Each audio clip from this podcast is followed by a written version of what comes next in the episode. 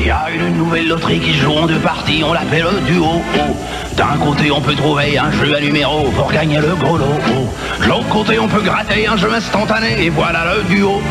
Mais ce qui fait notre bonheur, c'est qu'il y a des doubleurs, des doubleurs, des doubleurs pour doubler notre lot. Duo de l'Auto-Québec, c'est tout nouveau. Ah, c'est une pub de l'Auto-Québec? Oui, ça date de 1999. C'est une vieille publicité. Euh, Mais tu, veux nous parler de loterie? Vous gagnez des millions à la loterie, impôts et succession.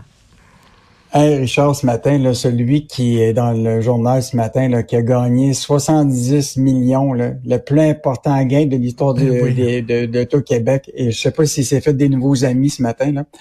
Euh, mais tu as vu, il dit qu'il est vraiment, là, il, est, il, est, vraiment, il y a plein de gens qui le contactent. Voulez-vous donner de l'argent à notre organisme, etc. Il trouve ça fatigant pas mal. Là.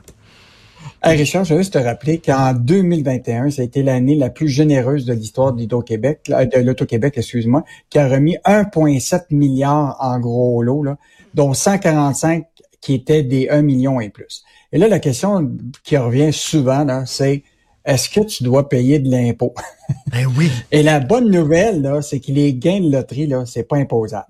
Autrement dit, ça signifie que vous avez ni impôt fédéral à payer, ni impôt provincial à payer sur les lots que tu gagnes malheureusement, tous les revenus d'intérêt que tu vas faire vont être enregistrés comme un gain capital, puis là, ça va être imposable. OK. Donc, euh, ça veut donc dire que la réalité, c'est que si tu mets cet argent-là dans des, mettons, euh, je sais pas, dans un, ré, un REER euh, enregistré, ben là, tu sais, as toutes les règles qui, qui font en sorte que tu n'es pas imposé, mais évidemment, si tu commences à faire de l'argent avec cette, euh, cette, ce gain-là, ben évidemment, tu vas devoir déclarer ça. Sur tes intérêts. Évidemment, c'est ça. Ce qui est intéressant sur le site de, de l'Auto-Québec, ça m'a surpris, les gains à la loterie et les intérêts qui en découlent ne font pas partie du patrimoine familial.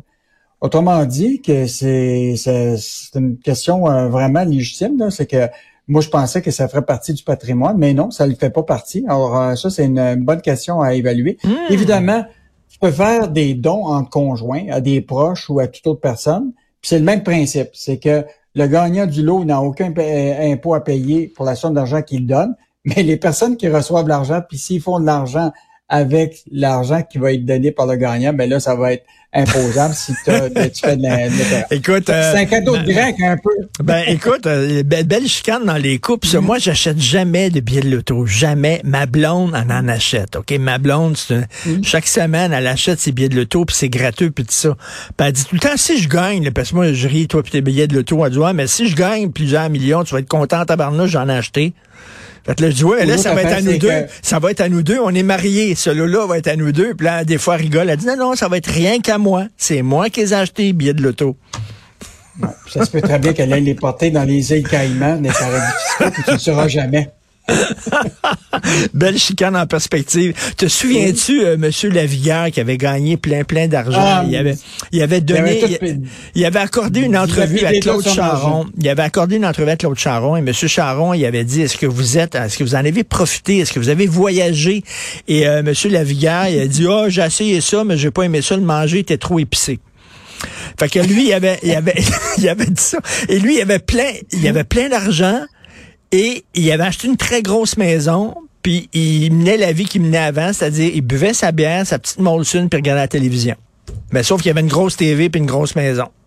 Mais voilà. c'est hey, mes amis, quelle fin, quelle fin de vie euh, ah. après avoir été millionnaire.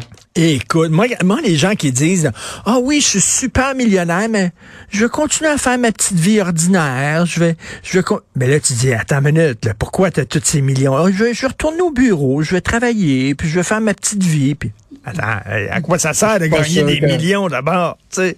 Vraiment. Ben à ce moment-là, il devrait le donner à tout le monde qui va y faire quelque chose. oui, tout à fait. Euh, tu veux me parler de piratage? Euh, on voit ça à des données compromises au groupe Cloutier aujourd'hui? Richard, ça, c'est moi, c'est ma plus grande hantise. Là, un jour que ton conseiller financier t'appelle et dit Écoute, je te juste te dire ça, mais tes données, ton nom, ton adresse, ton numéro d'assurance sociale, ta date de naissance, te trouve là, avoir été piraté. Or là, il y a un cas, le groupe Cloutier, qui fournit des services à plus de 1000 conseillers en sécurité euh, aux planificateurs financiers qui sont des indépendants. Autrement dit, tu as des conseillers financiers qu'eux autres ne veulent pas se munir de services administratifs puis de ce qu'on appelle de, de, back-office administratif. On ils confient ça à une, compagnie qui s'appelle le groupe Cloutier. Et là, le groupe Cloutier fait l'objet justement d'un piratage. Eux-mêmes euh, nous ont confirmé qu'il y, y a eu euh, vraiment des, des, données compromises. Ils disent évidemment ces données auraient été utilisées à des, ont pas été utilisées à des fins malveillantes, mais la réalité c'est qu'ils le savent pas encore. Parce qu'on le sait, là, Richard, là, la question c'est qu'une fois que des, des, des pirates ont pris des données, l'objectif c'est l'usurpation d'identité. Mhm. Autrement dit, leur objectif, c'est de prendre ces informations-là puis pouvoir les réutiliser. Et actuellement, je te rappellerai que sur le dark web, là, puis les spécialistes nous disent, là, les fausses identités, avant, ça se vendait 10 dollars la pièce. Aujourd'hui, c'est plus que 100 dollars la pièce. Oh. Ça veut donc dire qu'il y a des gens qui s'intéressent vraiment à ce type euh, de données-là. Alors donc, euh, aujourd'hui, c'est ce groupe-là qui, qui, est touché. Ils ont pris tous les moyens. Et un des premiers moyens, Richard, c'est que depuis que euh, c'était voté à l'Assemblée nationale par il y a une loi, mais qui oblige les entreprises à absolument aviser la commissaire à la vie privée qu'il y a eu une incidence de, confidentialité. Alors, mmh, depuis mmh. Que c'était annoncé, cette loi-là, depuis le 22 septembre 2022 au 31 mars 2023, la commission a reçu pour 22 déclarations d'incidence de, confidentialité. Donc, euh, tu vois très bien que le phénomène est peut-être plus grand qu'on le pense, parce que là, pour le moment, il y en a peut-être qui ne le déclarent pas. Mais la réalité, c'est que aujourd'hui, il y a une loi qui oblige les entreprises à vraiment euh, informer le gouvernement. Parce que, parce que là, si ça se monnaie, si tu peux vendre euh, à fort prix euh, sur le dark web des données, ça va donner le goût à certains employés de commencer à, aller dans, les, dans les ordinateurs de leur entreprise pour laquelle ils travaillent pour essayer de voir s'ils ne pourraient pas avoir des données.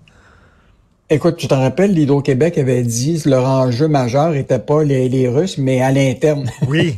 ben, la, la réalité, c'est que c'est ça que, que ben, rappelle-toi Desjardins, tu sais, euh, dans un groupe qui est aussi grand que Desjardins, où ce que des gens ont fini par se retrouver à faire de, de euh, potentiellement du vol de, de, de Et rappelle-toi, rappelle-toi, le gars, le gars avait vendu ces données-là pour, des, des, certificats cadeaux Saint-Hubert. Pour Pour des certificats on, vit dans Richard, on vit vraiment dans un air où que, on veut être le plus numérique possible. Oui. Mais toutes les barrières, tu comprends-tu, pour empêcher que les données personnelles se retrouvent euh, pas dans les, des, des mains malveillantes, là, on est loin encore d'être totalement protégé. En tout cas, au moins, on a une loi Québec qui oblige les entreprises à faire l'objet de déclarations d'incidence ben de confidentialité, faut qu'il le fasse. En terminant rapidement, l'excellent Michel Gérard, euh, aujourd'hui, il parle euh, de la Caisse de dépôt qui est en déficit de transparence. En fait, Richard, euh, dans la chronique de Michel ce matin, qui évidemment, il soulève un certain nombre de questions. Lui, sa préoccupation actuellement, c'est de s'assurer qu'on soit transparent. Et lui, ce qui, son objectif, c'est de parler du fameux euh, perte de 25 milliards que la, la, Caisse a connu cette année. Et là, dans les communiqués de, de la Caisse, ils font valoir plus qu'ils ont fait une valeur ajoutée de 10 milliards. Et là, Michel, il revient tout le temps sur le même principe. C'est que là, on voit de plus en plus qu'il y a des, des, des, placements de la Caisse qui sont ce qu'on appelle des placements privés, infrastructures, dans les entreprises privées, euh, dans l'immobilier, qui sont euh, évalués selon un niveau qui fait en sorte que c'est pas mal jugé plus par la caisse que par des personnes externes. Et même la, la caisse de hmm. dépôt le dit, ces évaluations de la juste valeur sont appropriées, mais le recours à des hypothèses raisonnablement possibles pourrait se traduire par des justes valeurs différentes. Donc, ça veut dire que, et là, aujourd'hui, je veux juste te dire que présentement, ce type d'évaluation-là, qui est le niveau 3, selon euh, l'analyse que Michel a faite, là, écoute, presque 220 milliards 47% de l'actif de la caisse présentement est sous ce niveau 3. Ça veut dire là qu'il y a beaucoup de placements qui, euh, pour lequel l'évaluation de ces placements-là, et ben, euh, c'est les hypothèses de la caisse, puis c'est mhm. peut-être pas nécessairement des hypothèses différentes. Ben et là, je veux juste te dire que les, les rendements sur ces placements-là, là, écoute, alors qu'on a la pire marché depuis 50 ans, Michel, là, il dit clairement qu'ils ont évalué à 12% le rendement des placements ces immeubles, puis à presque 2% et plus pour les placements privés qu'ils ont fait. Écoute, c'est du gros rendement alors qu'on connaît la pire année. Ben oui, depuis 2008. ça fait qu'il y a beaucoup de questions dans cette, ben, qui sont soulevées euh, dans cette chronique-là par rapport à l'évaluation de ces placements privés. Et ça, prendrait, ça prendrait une évaluation faite par euh, quelqu'un d'indépendant plutôt que par la caisse elle-même. Ben, ben voilà, c'est ce que se soulève ben euh, Michel. évidemment, oublie pas l'évaluation de ce valeur ajoutée de 10 milliards. Ça sert souvent aussi à donner des bonnies à tes employés. ce qui a été fait avec 200 millions. Euh, Exactement. Donc, beaucoup de questions que soulève Michel. Merci beaucoup. On se reparle demain. Bonne journée, Yves. Salut. Salut. Bonne journée. Au revoir.